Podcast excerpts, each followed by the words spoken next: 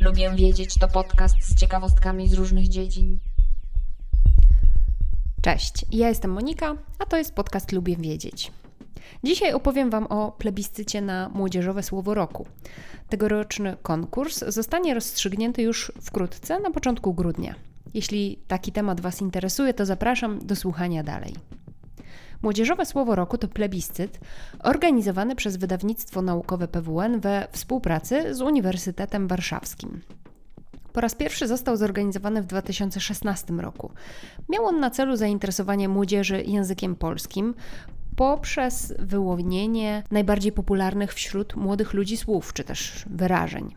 W tym roku zmieniono trochę regulamin tego przedsięwzięcia, aby jego zasady były zgodne z zasadami dobrego wychowania, dobrego smaku. Młodzieżowe słowo roku nie musi być nowe, nie musi być slangowe, ani nie musi być najczęściej używane w danym roku. Zgodnie z nowym regulaminem są dwa etapy konkursu. Do pierwszego etapu plebiscytu może być zgłoszone każde słowo. Następnie jury dokona analizy zgłoszeń. Do drugiego etapu głosowania zostały zakwalifikowane najczęściej zgłaszane w pierwszym etapie słowa, zgodne z regulaminem. W drugim etapie jest już znana lista 20 słów, spośród których głosami internautów zostanie wyłonione to zwycięskie słowo. Czas głosowania już minął, a słowo roku niedługo będzie znane, tak jak wspomniałam. Niedługo to znaczy na początku grudnia.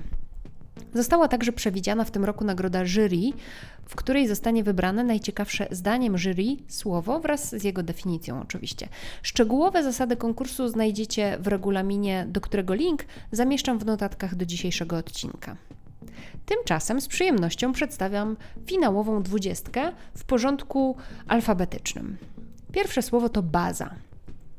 I definiowane jest ono jako wyraz aprobaty, wyraz bycia sobą po prostu. To słowo jest bezpośrednim tłumaczeniem z języka angielskiego słowa based. W 2010 roku raper Lil B używał bardzo często tego słowa i w wywiadzie dla magazynu Complex wyjaśnił, co ono dla niego znaczy. Based oznacza bycie sobą, nie banie się tego, co ludzie o tobie myślą, nie bać się robić tego, co chcesz, być pozytywnym. Lil B mówił że kiedy był młodszy, słowo based było negatywnym określeniem, które oznaczało narkomana, koksiarza. Ludzie żartowali sobie z niego, mówili, że jest based. Używali tego określenia w sensie negatywnym i to, co zrobił Lil B, jak tłumaczy, to przekształcenie tego określenia negatywnego w coś pozytywnego. Osadził sobie w głowie to słowo jako pozytywne określenie i tak właśnie jako pozytywne określenie jest używane w języku polskim.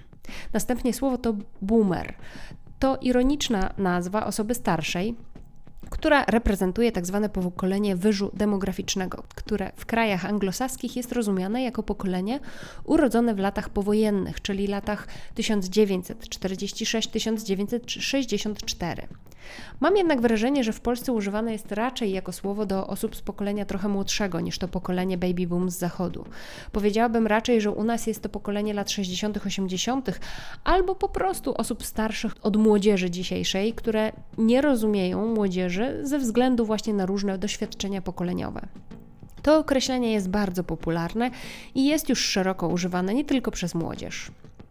Następne słowo to cringe oznaczające zażenowanie, taki rodzaj dyskomfortu, kiedy się ogląda, słyszy, czy jest się świadkiem czegoś niefortunnego, w pewien sposób zawstydzającego, czy też dziwnego. Kiedyś używano do określenia tego słowa siara, natomiast teraz używa się słowa cringe. Samo słowo cringe najprawdopodobniej wywodzi się z języka germańskiego, w którym oznaczało ono obrócić coś, przewrócić.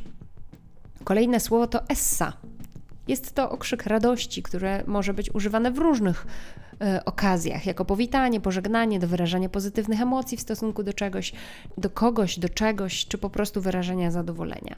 W 2017 roku polski raper Wini wraz z raperem Sobota e, opublikowali kawałek zatytułowany właśnie Essa. Link do tego kawałka znajdziecie w notatkach. Ja zachęcam do wysłuchania, bo w ten sposób lepiej zrozumiecie, jak używać tego okrzyku. Kiedy witasz się z ziomkami, kiedy żegnasz się z ziomkami Kiedy po prostu pozdrawiasz i kiedy tańczysz jak szalony Kiedy łamiesz sobie nogi, kiedy bawisz się jak nikt Kolejne słowo to ez, które jest definiowane jako łatwy, łatwo. Niestety nie wiem, czy powinno się wymawiać to słowo właśnie jako ez, czy jako easy, z angielskiego easy, czyli właśnie łatwy. E, I ja nie znalazłam żadnych stuprocentowych informacji na ten temat. Jeśli wiecie, jak się wymawia to słowo, to dajcie znać. Kolejne słowo to foliarz. Foliarz oznacza wyznawcę teorii spiskowych. Kiedyś była taka teoria spiskowa, że rząd rządy czy też jakieś instytucje potrafią wpływać na fale mózgowe ludzi i podsłuchiwać ich myśli, a żeby się przed tym bronić, należało założyć taką czapeczkę z folii aluminiowej na głowę. I właśnie stąd powstało to słowo foliarze od tych czapeczek foliowych. Czy dobrze jest ci? Aluminium na czapeczkach szeleści.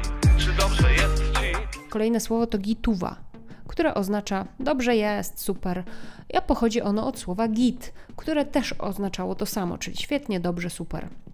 Git z kolei pochodzi od słowa niemieckiego gut, czyli dobrze.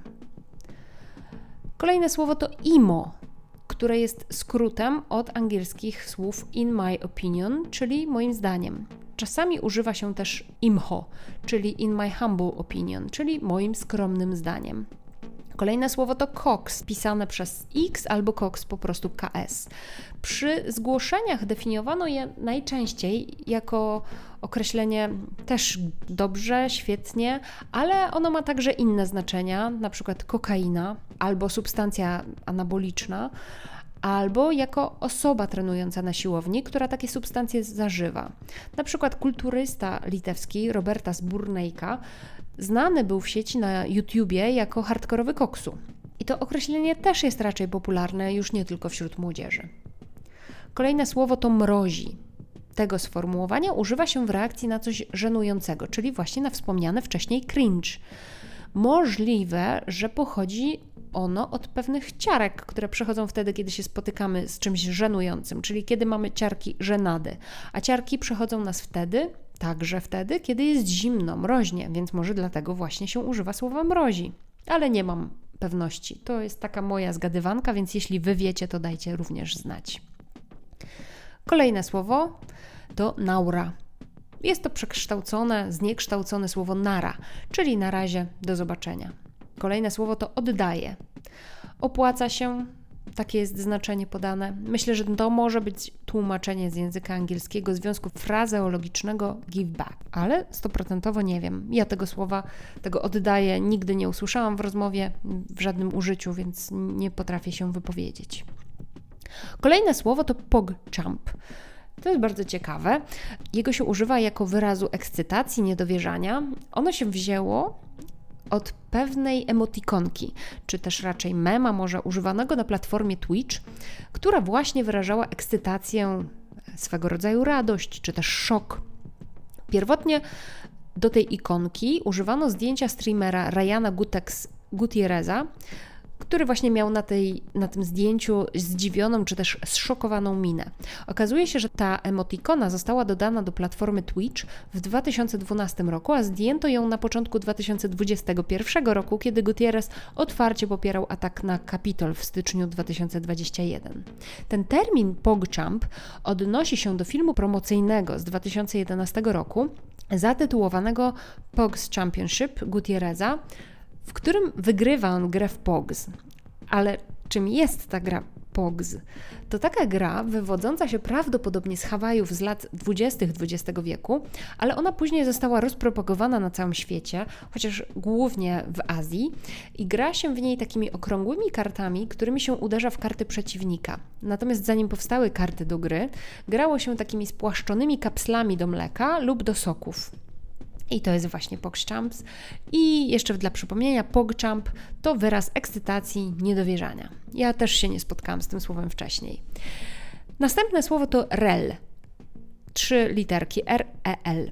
I ono oznacza czuję to samo, mam tak samo, zgadzam się z tobą. No i pochodzi od słowa relatable, od angielskiego słowa relatable. Kolejne słowo to sheesh Jest to wyraz zdziwienia, zaskoczenia, ale nie tylko, bo chyba też takiej jakiejś radości czy coś takiego.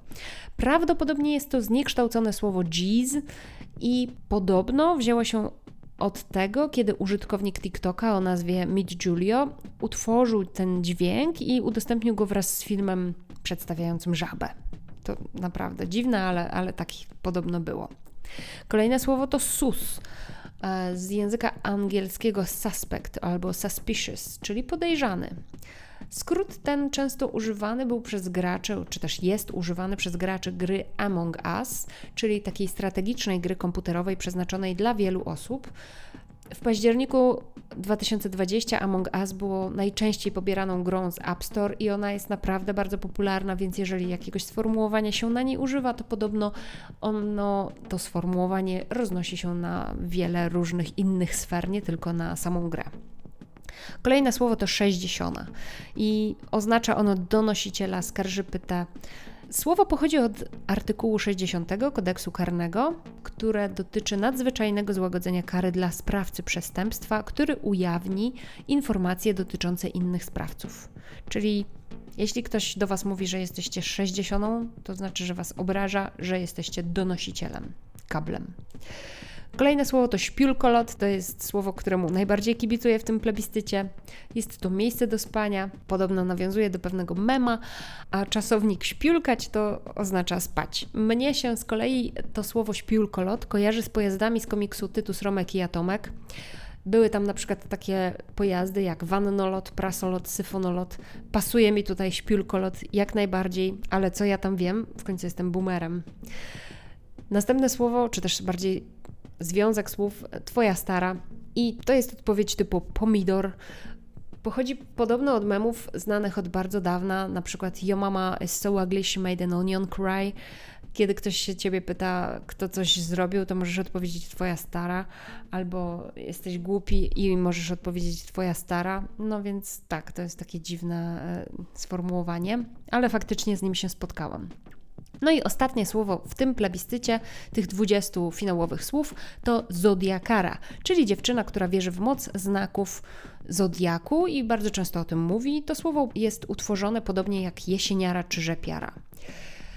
I to tyle. To było ostatnie słowo z tych 20 finalistów. I jeszcze na koniec opowiem Wam, że ten polski plebiscyt ma oczywiście swoje pierwowzory w innych krajach. Najstarszym tego typu plebiscytem jest niemieckie Wort des Jahres, istniejące od 1972 roku organizowane przez Towarzystwo Języka Niemieckiego. Ponadto od 1991 roku nominowano Unwort des Jahres za słowo lub frazę w wystąpieniu publicznym uznane za obraźliwe lub społecznie nieodpowiednie.